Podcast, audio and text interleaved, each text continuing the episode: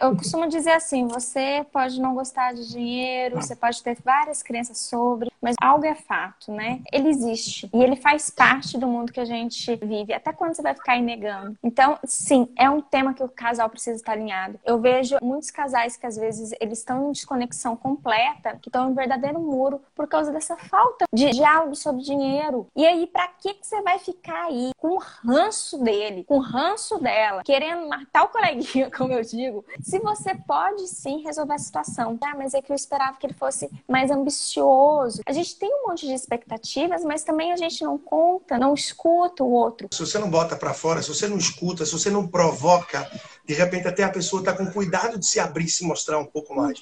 Então, quando se vê que é um assunto em comum, que pros dois é muito importante, que aquilo é relevante, começa a se trilhar esse caminho. E tudo isso passa a trazer uma saúde muito mais tranquila.